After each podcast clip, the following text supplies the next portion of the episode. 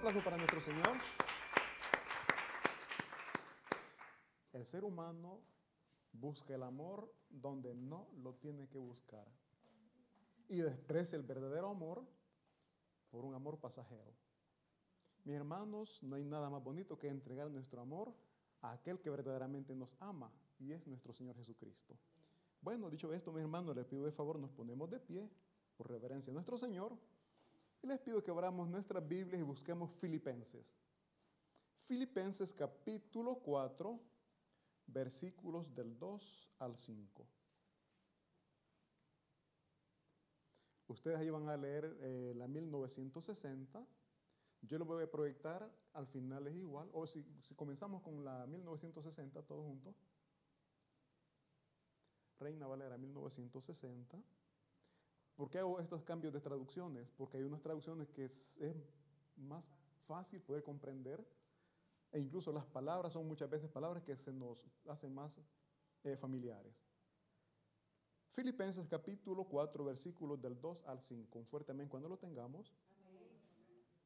Amén. Leemos la palabra de Dios en el nombre del Padre, del Hijo y del Espíritu Santo. Dice así, ruego a Evodia y a Sintique que sean de un mismo sentir en el Señor. Asimismo, te ruego también a ti, compañero fiel, que ayudes a estas que combatieron juntamente conmigo en el Evangelio. Con Clemente también, y los demás colaboradores míos cuyos nombres están en el libro de la vida. Regocijaos en el Señor siempre. Otra vez digo, regocijaos. Oigan bien, regocijaos. Y veamos que está escrito entre signos de admiración. Cuando están los signos de admiración, mis hermanos, ¿cómo tenemos que leer esa, esa frase? Con alegría, con aquel impacto. Uf. Regocijaos. Regocijaos. ¿Entendemos que la palabra regocijados, mi hermano? ¿Nosotros nos regocijamos en el Señor? Sí. Sí. Mis hermanos, regocijados. Yo siempre pongo este ejemplo y hago este, esta, quizás esta broma, ¿no? Si usted se ganara un millón de euros, y ¿cómo lo diría usted? Fíjate que me gané, mi, me saqué y raspé un millón de euros. ¿Así? ¿O lo diría saltando? No, venite, te invito, a comer. Mucho más hemos recibido en Cristo Jesús. Amén. Bueno, mis hermanos, habiendo leído la palabra de Dios, vamos a orar para que el Espíritu Santo nos guíe.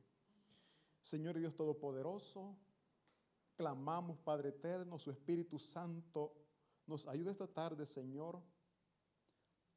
Primeramente, a compartir su palabra, Señor. Úseme como un instrumento útil para su gloria y para su honra, Señor. Reconozco mis pecados delante de usted, Señor, los confieso y pido perdón. Seguro de la limpieza que su sangre preciosa me da, Señor, vengo e intercedo por mis hermanos aquí presentes, a nuestros hermanos que no están viendo a través de las redes sociales, que su Espíritu Santo, Señor, quite toda distracción, que su Espíritu Santo nos ayude, Padre bendito, a recibir esta palabra, a almacenarla en nuestros corazones, pero sobre todo a ponerla en práctica. Se lo suplicamos en el nombre de Cristo Jesús. Amén. Mis hermanos, ¿se pueden sentar? Ahora sí, por favor, em, la traducción del lenguaje actual. Vamos a leer esta otra versión. Dice así la palabra de Dios. El 2, versículo 2, dice, esta es carta que envió Pablo a la iglesia que está ubicada en Filipo. Dice así, les ruego a Evodia y a Sintique que se pongan de acuerdo, pues las dos son cristianas. A ti, mi fiel compañero de trabajo, te pido que las ayudes. Ellas me han ayudado mucho para anunciar la buena noticia, junto con Clemente y mis otros compañeros de trabajo. Los nombres de todos ellos ya están anotados en el libro de la vida eterna. Versículo 4. Vivan con alegría su vida cristiana. Lo he dicho y lo repito. Vivan con alegría su vida cristiana. Por favor, si me pueden proyectar el versículo 2. Mis hermanos, aquí el apóstol Pablo está escribiendo a la iglesia que estaba ubicada en Filipo.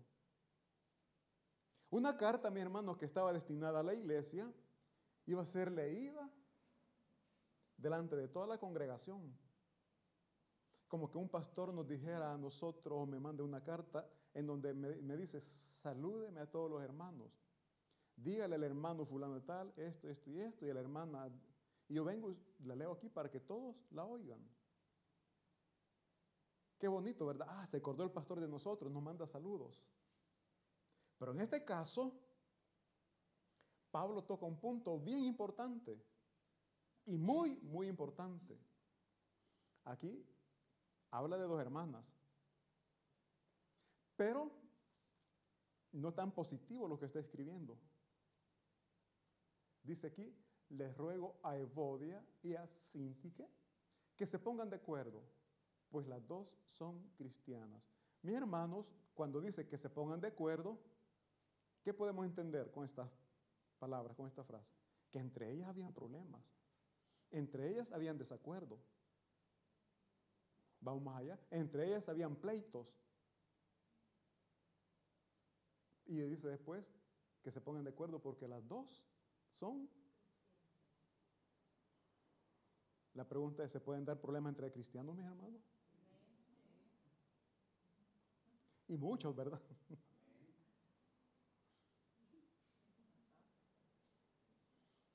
Y esto no, es de ahora, de tiempo. ¿Pero por qué? Preguntémonos por qué se dan los problemas. Vamos a lo más práctico, a la familia. ¿Por qué pelea la esposa con el esposo? ¿Por qué no se ponen de acuerdo? Uno dice quiero comer pollo, el otro dice quiero comer pizza. Por decir algo. La idea es que no hay un mismo sentir, no hay un mismo querer, sino que uno dice una cosa, el otro dice otro. Y el problema es que los dos creen tener la razón. Es el, el, mayor problema es ese. No, yo tengo la razón. No, y el otro dice, no, yo tengo la razón. Y como los dos creen tener la razón, nunca llegan a un acuerdo. Eso sucede en la iglesia. No, es que a mí no me gusta así. A mí tampoco, o sea, es que es como yo digo, no, es como yo digo. Y entonces se generan los problemas, se generan los desacuerdos y este pequeño problema viene y muchas veces daña a las iglesias. ¿Por qué? Porque este hermano tiene un grupito que le apoya, el otro hermano tiene otro grupito que le apoya y cada quien tiene su, su grupo y ahí viene y se genera una división. Y la división no viene de Dios. La división, la separación no viene de Dios. Dios quiere que seamos unidos. Dios quiere que en nuestros hogares, en nuestros trabajos, en nuestros lugares de estudio o acá en la iglesia reine la unidad y la armonía. ¿Por qué? Porque somos cristianos. Donde un corazón cristiano donde está un cristiano con un corazón limpio y puro, mi hermano, no puede haber pleito, no puede, haber, no puede haber guerras, no puede haber desacuerdos. ¿Por qué? Porque pueden haber ideas diferentes. Pero por eso Dios nos da la sabiduría para platicar y llegar a un acuerdo. No, a mí el pollo no me gusta. Y si me gusta, pero me gusta poco. Hoy vamos, comamos pollo y mañana comemos pizza. O sea, llegar a un acuerdo. En la iglesia igual. No, mire, que a mí no me gusta así. Ah, pero mire, colaboremos. Ayudémosle al hermano o a la hermana. Lo importante es llegar a un punto en el cual todos podemos estar contentos. Que podamos estar con alegría. Qué feo, mis hermanos, estar en un lugar donde usted no se siente bien. Hablábamos en la mañana que muchas veces en los hogares hay pleitos, que tanto el esposo como la esposa mejor dicen, ahora me voy, aunque sea el parque, pero, pero aquí no quiero estar. ¿Por qué? Porque hay desacuerdo. Pero qué bonito es cuando hay unidad, cuando hay un entendimiento, ¿verdad? Uno no quiere ni separar de aquella persona. Ya me voy a trabajar, ay, te puedo acompañar. Si voy a trabajar, sí, pero que no me quiero separar. Ese es amor. Y eso sucede cuando hay unidad. Y eso es lo que en Cristo Jesús tiene que haber. Es eso en lo que un cristiano tiene que predominar. La unidad, la armonía, la paz. Me dijo una persona hace tiempo, qué bien se siente cuando uno viene a este lugar. La paz de Dios. Pero cuando hay paz en esta casa y paz en este lugar, muchas veces uno no se da cuenta, ¿verdad? Pero si estamos en un lugar de pleitos, de gritos y todo, cuando llegamos a un lugar donde hay paz, se siente el cambio. Ahora nosotros, mis hermanos, como cristianos, donde quiera que nosotros estemos, deberíamos nosotros transmitir esa paz que solamente Dios nos puede dar. La pregunta es, donde nosotros llegamos, ¿qué transmitimos? ¿Qué llevamos? ¿Buscan que quieren estar con nosotros o se alejan de nosotros? Pensemos y meditemos por qué. Fíjate que está el grupito bien bonito platicando y cuando llego todos se van.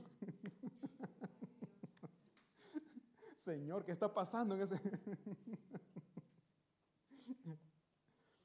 Entonces, bueno, dice aquí la palabra de Dios, que para, que predomine, mis hermanos, bueno, la, Filipenses 2 dice, aquí el, el apóstol se está dirigiendo directamente a dos personas. Voy a poner un ejemplo. No es así, por eso dice que no se van a ofender. Imagínense que entre ustedes dos hay problema. Viene alguien, lo sabe, y manda la, carta y, comienzo a leer. El hermano fulano de tal tiene que ponerse de acuerdo con la hermana. Ay, yo sé que no vuelven más a este lugar.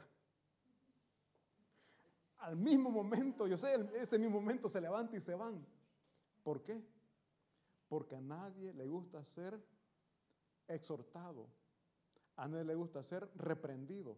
Y por cierto, el tema de este sermón es exhortando a la iglesia, porque el apóstol Pablo está exhortando a la iglesia.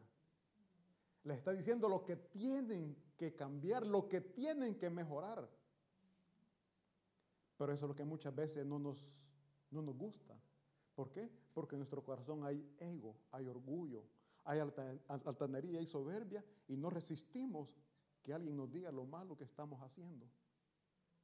Y lo más fácil es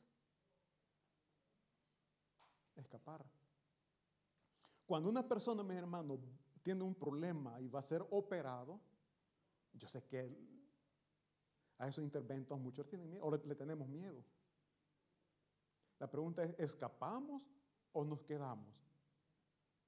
Aunque tenemos miedo, aunque sentimos un poquito de dudas, pero como sabemos que es necesario, nos quedamos. Pero no espiritual, sabemos que es necesario, pero no soportamos, no aguantamos y escapamos. Dice la palabra, bueno, dice que el, evangelio, el cristianismo, es para valientes. Primero, soportamos críticas, ¿verdad? Y este que eso en la iglesia quiere pasar. Es que este está loco, viendo mañana se va para la iglesia. No, hombre, único día de descanso, tendría que estar durmiendo. Este está loco. Cuando andamos evangelizando, ve, ahí están los locos, dicen. Nosotros decimos, sí, estamos locos, pero locos por Cristo y para Cristo. Nosotros, mis hermanos, gracias a la misericordia de Dios, hemos entendido lo que el mundo no entiende. Dice la palabra de Dios que lo carnal no entiende lo espiritual. Lo que nosotros estamos haciendo, el mundo no lo entiende. Pero entre nosotros que estamos aquí, sabemos que estamos en el mejor lugar. Estamos en el mejor lugar. Y entonces no podemos decir, ay, es que aquí no me gusta. Si decimos aquí no me gusta, aquí no me siento bien, mejor no hubiera venido. O sea, yo no sé qué puede estar pasando en nuestra mente. Pensemos, amamos a Dios, queremos ser edificados por su palabra. O peor, no, es que es lo, lo que está hablando. Alguien me dijo, pareciera como que le han contado mi vida. No. Simplemente es Dios quien habla. ¿Por qué? porque Dios quiere cambiar nuestros corazones, porque Dios nos quiere transformar. En lugar de sentirnos ofendidos, mejor seamos agradecidos porque Él nos ha visto y quiere sanar nuestros corazones. Quiere terminar con esas indiferencias que pueden haber entre hermanos, entre familias muchas veces. Pero no estamos dispuestos. Y aquí yo repito, mi hermano, el apóstol Pablo no anduvo ocultando nombre. Él dijo, fulano y mengando tienen problemas, arreglen esto. No sé ustedes, problema entre familia, anda rondineando, anda rodeando, que no sabe cómo de frente. Vení para acá, hablemos, platiquemos. ¿Has dicho esto, esto y esto? No. Ah, bueno. Y si nos queremos ir más allá, vamos, confrontemos a la persona que lo ha dicho que eso es poco, o sea, a muchos les da temor hacer eso. Pero no hay mejor manera de declarar las cosas que platicando todas las partes involucradas. Eso es lo que Pablo está diciendo aquí. Y es bien específico. Veamos por favor el versículo siguiente. Aquí habla con el pastor de su iglesia. A ti, mi fiel compañero de trabajo, te pido que las ayudes. El apóstol ahí puso el nombre de estas dos personas no para avergonzarlas, no para humillarlas, sino para que reciban ayuda. ¿Estamos entendiendo? Que las cosas no se hacen porque se quiere dañar, sino porque se quiere ayudar. Ellas, oigan, ellas me han ayudado mucho para anunciar las buenas noticias, para anunciar el Evangelio, para, para predicar. Ellas habían sido compañeras de guerra, si le queremos llamar así, del apóstol. Habían sido estas guerreras. Pero hoy estaban pasando por esta dificultad y Pablo dice, no es justo que las perdamos. Ayudémosle. Si no les ayudamos a salir de este problema, una de las dos va a terminar saliendo, retirándose. Y no está bien. Porque Cristo Jesús también ha muerto por ellas. Seamos el apoyo que ellas necesitan. No las señalemos, no las critiquemos, no las juzguemos. Mejor ayudémosles a solucionar el problema. Porque muchos estamos acostumbrados a señalar, a criticar, a hablar a espaldas. Eso no ayuda. Si en verdad le queremos ayudar, hablemos de frente. ¿Para qué? Para que sea Dios sanando corazones. En este caso no iba a ser el pastor, sino que iba a ser el Espíritu Santo ayudándoles a poder solventar esta situación difícil que estaban pasando entre ellos. Luego pues dice pues que así como ellas, habían otros hermanos que habían trabajado junto a él compartiendo las buenas nuevas de salvación. El versículo siguiente, el versículo 4 dice, eh, Cristo nos llama para esto. Si usted está aquí es porque Dios quiere que usted viva con alegría. Dios quiere que usted viva con gozo. Dice aquí, vivan con alegría su vida. ¿Cómo vivimos nosotros? Cargados, emproblemados, afanados. Ya vamos a ver más adelante. Dice, vivan con alegría su vida cristiana. Si en el mundo decíamos que éramos felices, si en el mundo decíamos que nos divertíamos, ahora que somos cristianos, ¿cuánto más? Porque el, la alegría, el gozo que Cristo nos da, no es momentáneo, es para siempre. El mundo nos ofrece alegría, nos ofrece diversión, y sí, es bien cierto. pero es una alegría ficticia, pasajera o momentánea. Yo pongo el ejemplo de las personas que se drogan, que, que se emborrachan, un momentito, mientras están drogados con el alcohol en su cuerpo, por nada ríen. El problema es que esos momentáneos, el siguiente día como amanecen,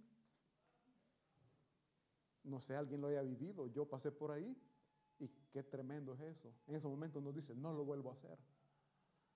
¿Por qué?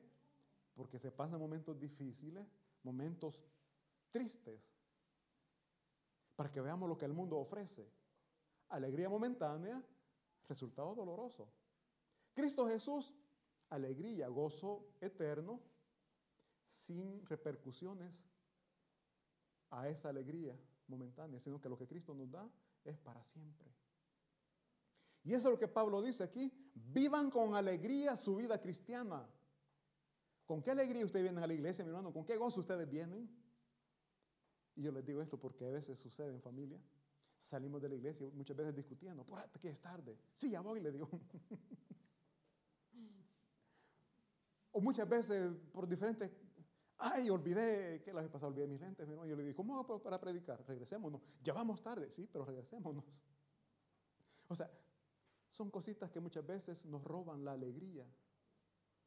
Pero algo tan bonito. Salimos enojados y regresamos contentos. Solo Dios lo puede hacer. Solo Dios lo puede hacer. Entonces dice aquí, vivan con alegría su vida cristiana. Lo he dicho y lo repito, vivan con alegría su vida cristiana que se vea. Que todo el mundo pueda ver el gozo que solamente Cristo Jesús puede dar. ¿Qué dirán los hermanos, o los hermanos, los vecinos, cuando llegamos, salimos enojados y regresamos enojados? ¿Qué dirán? y el de la iglesia vienen. Ah, no, para ser así mejor no voy, aquí estoy bien. Y tantas cosas que dicen más, ¿no? ¿Por qué? Porque no estamos viviendo la vida con la alegría que Cristo Jesús encontramos.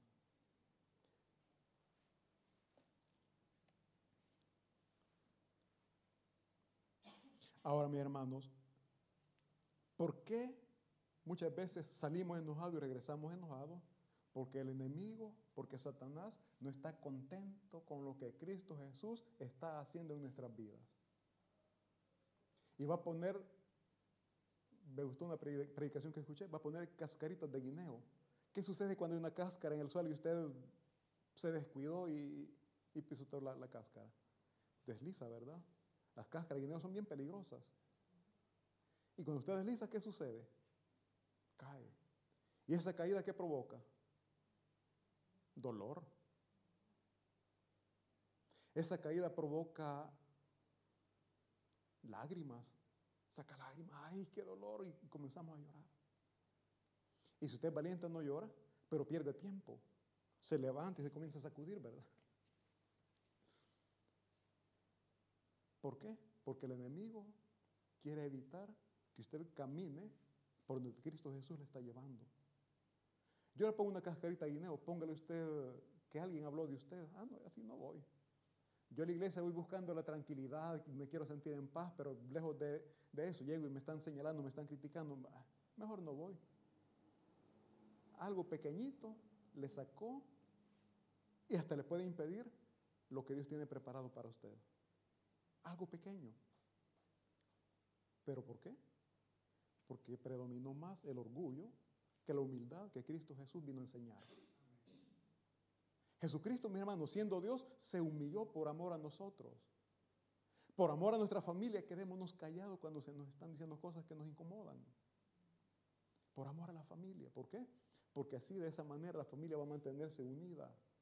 Muchas veces los hijos le alzan la voz a los padres. Los padres reaccionan y cuando un hijo es caprichoso, ¿qué termina haciendo? Se va de casa. Y cuando se va de casa, el padre, la madre, ¿cómo queda? Angustiado, preocupado. ¿Dónde estará mi hijo? ¿Dónde está mi hija? ¿Estará comiendo? ¿Estará aguantando frío? O sea, hay una incomodidad, pero el amor de padre no impide que se preocupe. ¿Y qué provocó eso? Una discusión. El padre queda angustiado y el hijo está sufriendo. ¿Por qué? Por orgullo. Porque no pusieron o no pudieron llegar a un acuerdo entre los dos, padre e hijo o entre esposos, entre pareja. Entonces nosotros como cristianos, mis hermanos, estamos llamados a vivir con alegría, a buscar solución a los problemas, a no escapar, a no correr por los problemas, por las dificultades que el enemigo pone en el camino.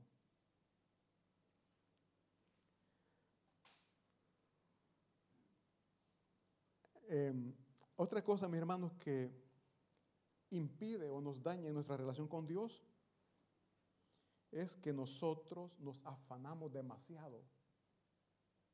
Buscamos más lo terrenal que lo celestial. ¿Qué es lo que nos separa muchas veces, mis hermanos, de la iglesia o de la búsqueda de Dios? El trabajo. Muchas veces no asistimos a la casa de Dios porque tenemos compromisos con el trabajo. Yo no digo que eso está malo.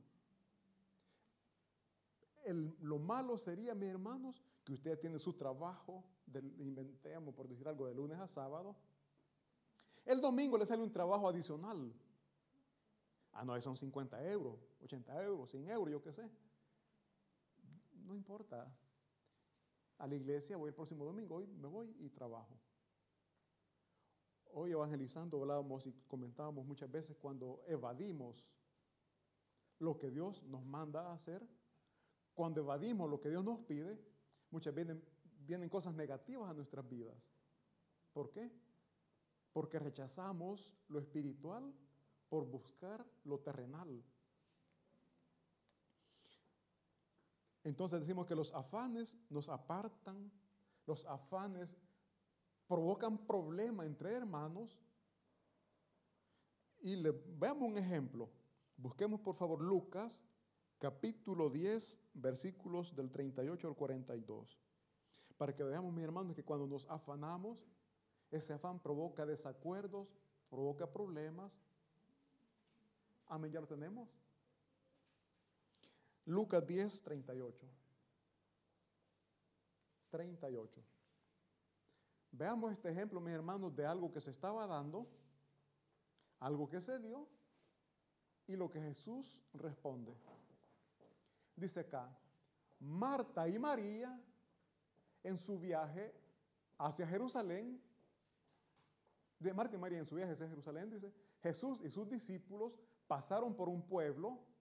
Allí una mujer llamada Marta recibió a Jesús en su casa.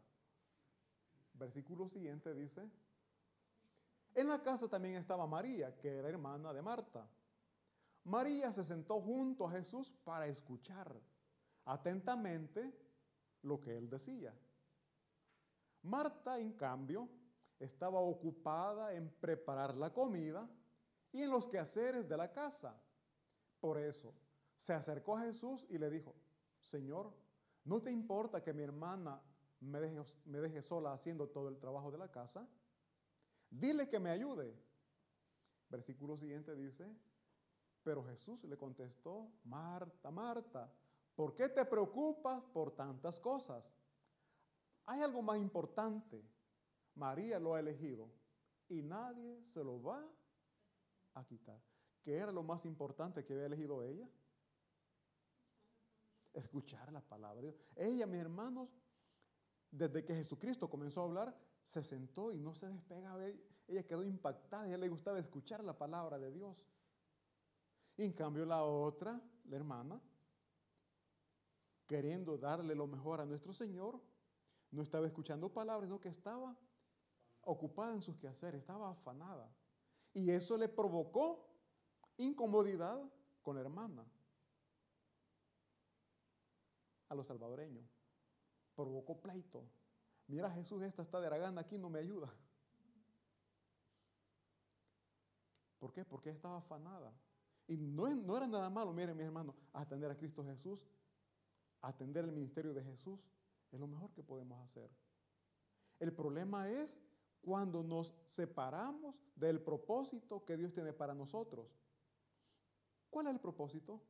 Que vivamos, que vivamos nuestra vida con alegría. Aquí Marta no estaba haciendo con alegría lo que debería de darle gozo, servirle a Jesús. Estaba afanada, estaba enojada con su hermana. La pregunta de usted cuando va a la iglesia o cuando viene a la iglesia, ¿cómo le sirve el Señor? ¿Con alegría o con incomodidad? Pues chicas, a mí me dejan esto, el hermano está sentado, no me ayuda. O, yo qué sé, no sé por su mente qué pasa. Pero la pregunta es, ¿es grato a Dios lo que estamos pensando? Porque muchas veces no lo decimos, pero lo pensamos. La pregunta es, ¿es grato a Dios? ¿Qué nos diría Jesús en ese momento? Ponga su nombre. ¿Por qué te afanas? No te afanes. Vení, escucha palabra, porque en esta palabra vas a encontrar vida, vas a, entrar, vas a encontrar gozo y felicidad. Con esto no digo, mi hermano, que no tenemos que servir a Jesús, sí, pero que el servicio no nos provoque incomodidad, sino que el servicio también nos tiene que provocar gozo. Eso es algo que a mis hermanos yo siempre les digo. Si le vamos a servir a Cristo Jesús, que sea con alegría. El servicio tiene que provocar gozo. El servicio nos tiene que dar satisfacción de lo que estamos haciendo. De lo contrario, vamos a caer en los afanes y los afanes nos van a separar del propósito que Dios tiene para nosotros y el propósito que Él tiene es que seamos felices, que vivamos con alegría, dice la palabra. Así es que mis hermanos, nosotros estamos llamados para vivir escuchando palabra de Dios, para vivir sirviéndole, pero que ni uno ni lo otro provoque incomodidad en nuestros corazones. Volvamos a Filipenses, por favor. Vamos a leer versículos 8 y 9. Filipenses capítulo 4, versículo 8. Dice así, finalmente, hermanos, cuando dice hermanos, para nosotros, está hablando la iglesia.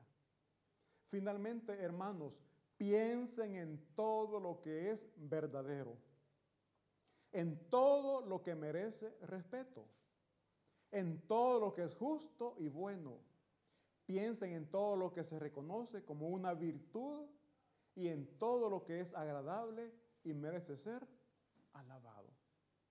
Finalmente, hermanos, todos nosotros pensemos qué es lo verdadero. ¿Quién es lo verdadero, la verdad? Jesucristo dijo, yo soy el camino, yo soy la verdad, yo soy la vida. Pensemos en todo lo que vamos a hacer siempre en Él. Si usted le está sirviendo al Señor, pues no piense que le está sirviendo al hermano que está sentado a la par. Piense que es a Cristo Jesús quien le está sirviendo. Él es la verdad. En todo lo que merece respeto, mi hermano, todo lo que se hace en la casa de Dios merece respeto. Todo. Hasta lo más mínimo que usted puede ver, si usted sabe que está dedicado para el servicio de Dios, respetémoslo. Respetémoslo. ¿Por qué? Porque está dedicado para el servicio de Dios. Usted como cristiano tiene que respetar a su vecino, a su hermano, a su prójimo. ¿Por qué? Porque Él está aquí por la voluntad y la misericordia de Dios. Está aquí para servirle a Dios, para servirle a usted. Merece respeto. Viceversa. Todos nos tenemos que respetar, respetar mutuamente por el amor a Cristo Jesús. Porque así como me ama a mí, también ama a mi prójimo. Así como Él entregó su vida por mí, también la entregó por mi hermano. Por lo tanto, merece respeto. No podemos nosotros pretender ser más amados nosotros que nuestro hermano. Delante de Dios todos valemos igual. Todos somos iguales. Todos valemos la sangre de Cristo. Entonces pensemos en todo lo que es justo y bueno. Mi hermano, aquí está una lista de lo cual usted tiene que pensar.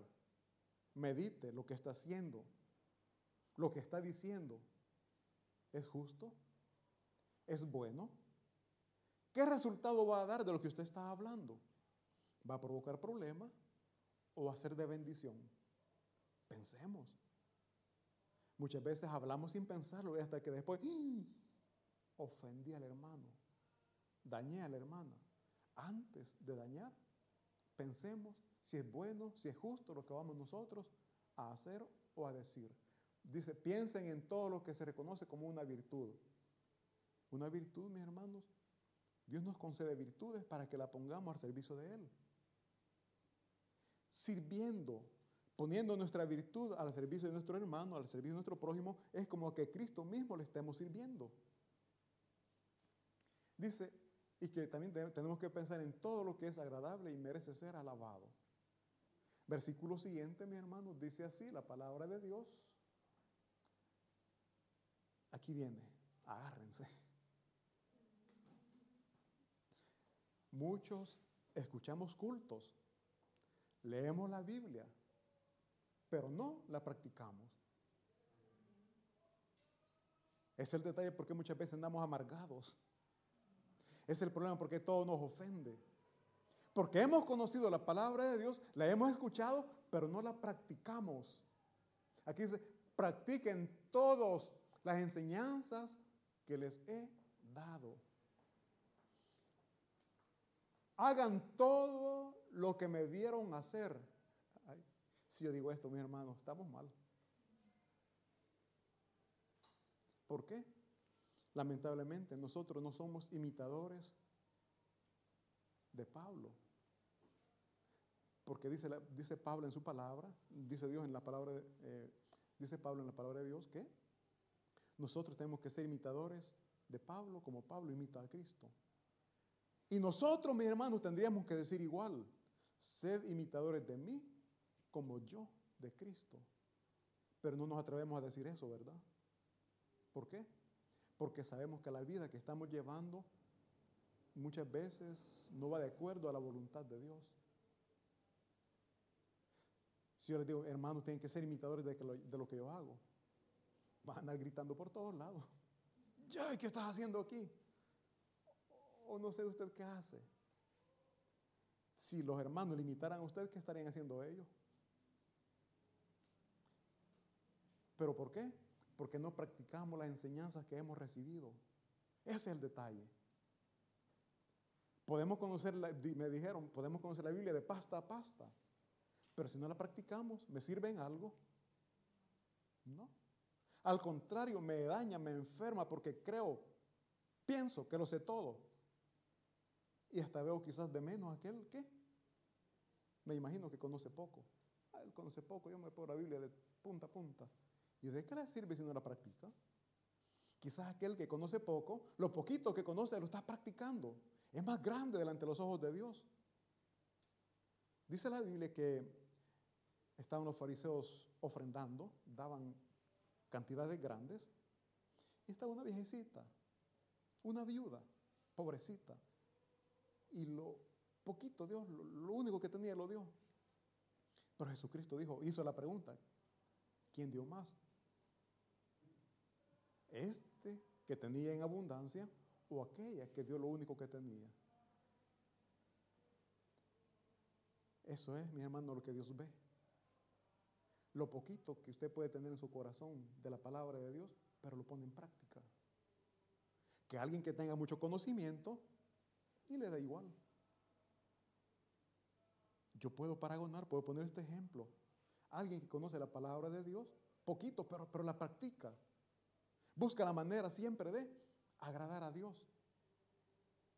Esa es aquella viejecita que dio lo, lo único que tenía, lo poquito, pero lo dio, lo entregó. Ahora usted autoexamínese y diga cuánto le está dando el Señor. Poco o mucho. Recordemos que para el Dios mucho es aquel poquito porque lo practica. Eso es bastante para Él que estar en la iglesia día y noche. Y saliendo de aquí, en nuestra vida, en nuestra familia, nos comportamos como el mundo se comporta. Para Dios no, no, tiene, no tiene valor. ¿Por qué? Porque vivimos una religiosidad y a Dios no le gusta la religiosidad. A Él quiere, a Él le agrada que nosotros vengamos y le entreguemos nuestro amor, nuestro corazón. Dice la palabra que donde nosotros ponemos nuestro corazón, ahí está nuestro tesoro. Nuestro corazón, ¿en qué lo hemos depositado? ¿En lo terrenal o en lo celestial? ¿En lo material? Si en lo material, mis hermanos, nunca vamos a ser felices. ¿Por qué? Porque nunca vamos a tener todo lo que queremos. Hoy queremos esto, lo, obtenemos, pues mañana queremos más y nunca vamos a estar satisfechos porque siempre queremos más y más y más. Y yo no digo que sea malo. Lo malo es no valorar y dar gracias por lo que Dios nos ha dado. Puede ser que tengamos poquito, pero seamos agradecidos, mi hermano. Seamos agradecidos y pongamos nuestras vidas al servicio de Cristo Jesús. Dice aquí, eh, hagan todo lo que me vieron hacer y me oyeron decir. Y Dios, que nos da su paz, estará con ustedes siempre. Oigan bien, si nosotros imitamos o nosotros ponemos en práctica lo que la palabra de Dios nos manda, vamos a encontrar la paz que andamos buscando y no encontramos por ningún lugar. Vamos a encontrar el gozo, la felicidad que andamos buscando por todos lados y no lo encontramos. ¿Pero por qué no lo encontramos? Porque nos hemos afanado. Hemos puesto nuestra mirada en lo, nuestra mirada en lo terrenal. Ese es el detalle. Y repito, lo terrenal nunca va a satisfacer la necesidad que hay en nuestro corazón. Mas Cristo Jesús sí lo puede hacer. Y eso es lo que Él quiere, llenar ese vacío que nosotros podemos tener en nuestros corazones.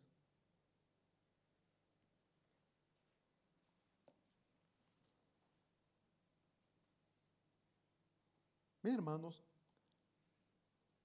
comenzamos hablando de dos hermanas que fue Evodia y Sintique. Ellas conocían la palabra de Dios, compartían la palabra de Dios, pues el apóstol Pablo dice que fueron compañeras de él en, en el evangelismo, pero los afanes les habían llevado a crear una división entre ellas, a crear esa, ese problema. Oigan bien, ellos, ellas conocían la palabra de Dios, pero no la estaban practicando.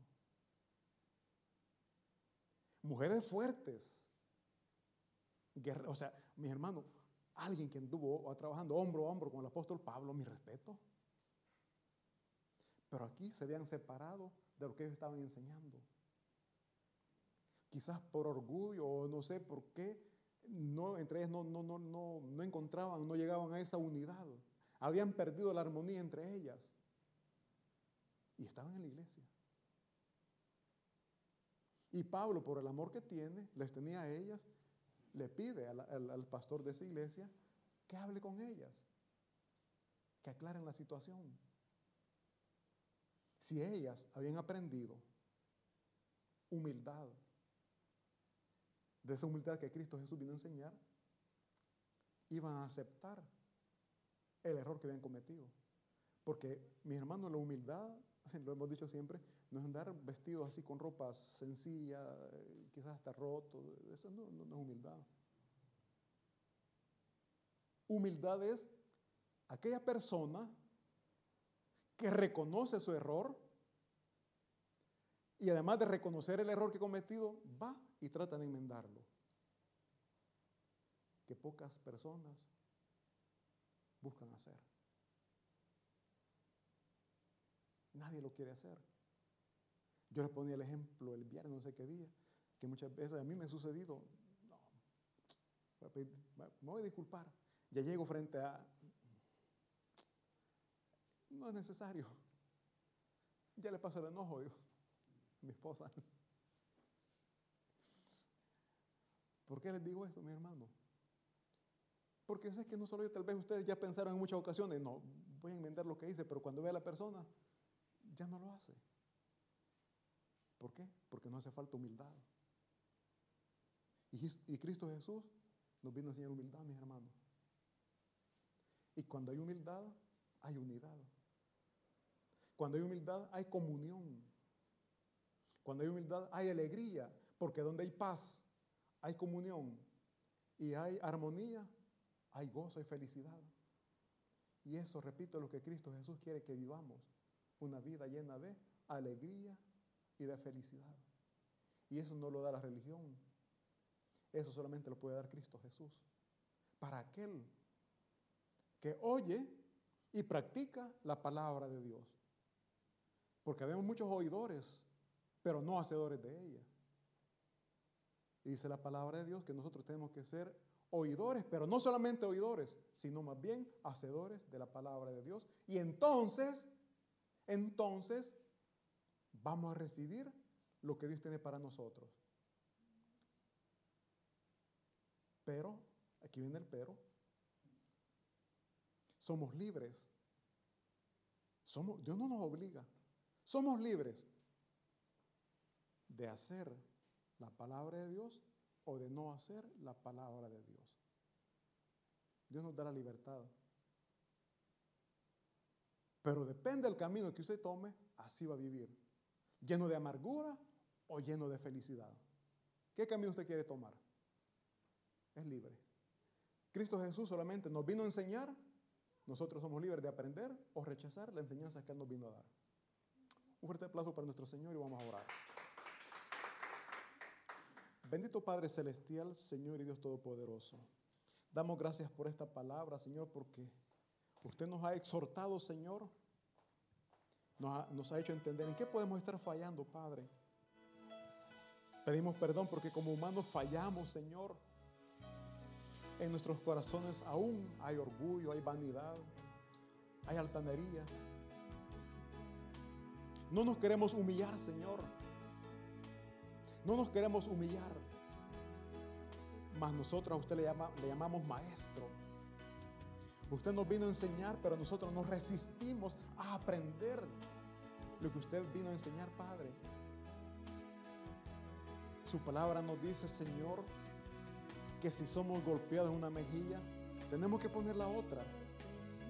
Y esto es lo que nos está diciendo, Señor, que si somos humillados, quizás injustamente, tenemos que guardar silencio.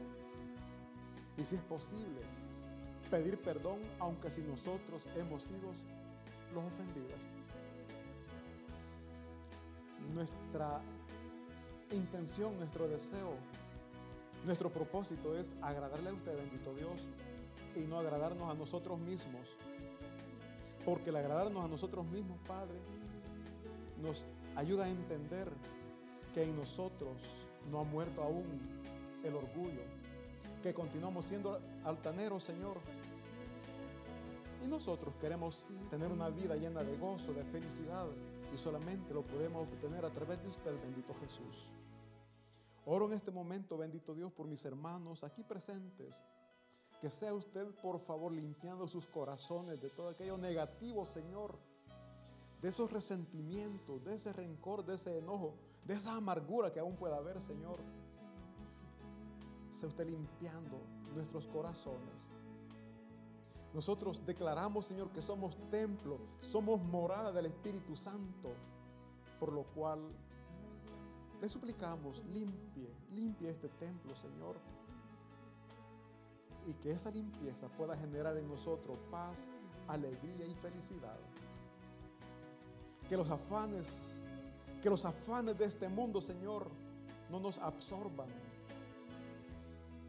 Que no pongamos nuestra, nuestra mirada en lo terrenal, que podamos poner nuestra mirada en usted, bendito Jesús.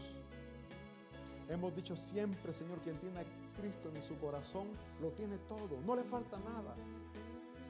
Ayúdenos, Señor, a reconocer que usted está en nosotros y que no nos falta nada. Y es por eso que le damos gracias, Señor. Gracias, gracias, porque esta tarde usted está escuchando nuestras súplicas, nuestras oraciones serán respondidas, Señor, según su voluntad santa. Le damos gracias, Padre Santo, porque no siendo merecedores, usted está atendiendo nuestras peticiones. En el nombre de Cristo Jesús, le damos gracias, Padre bendito.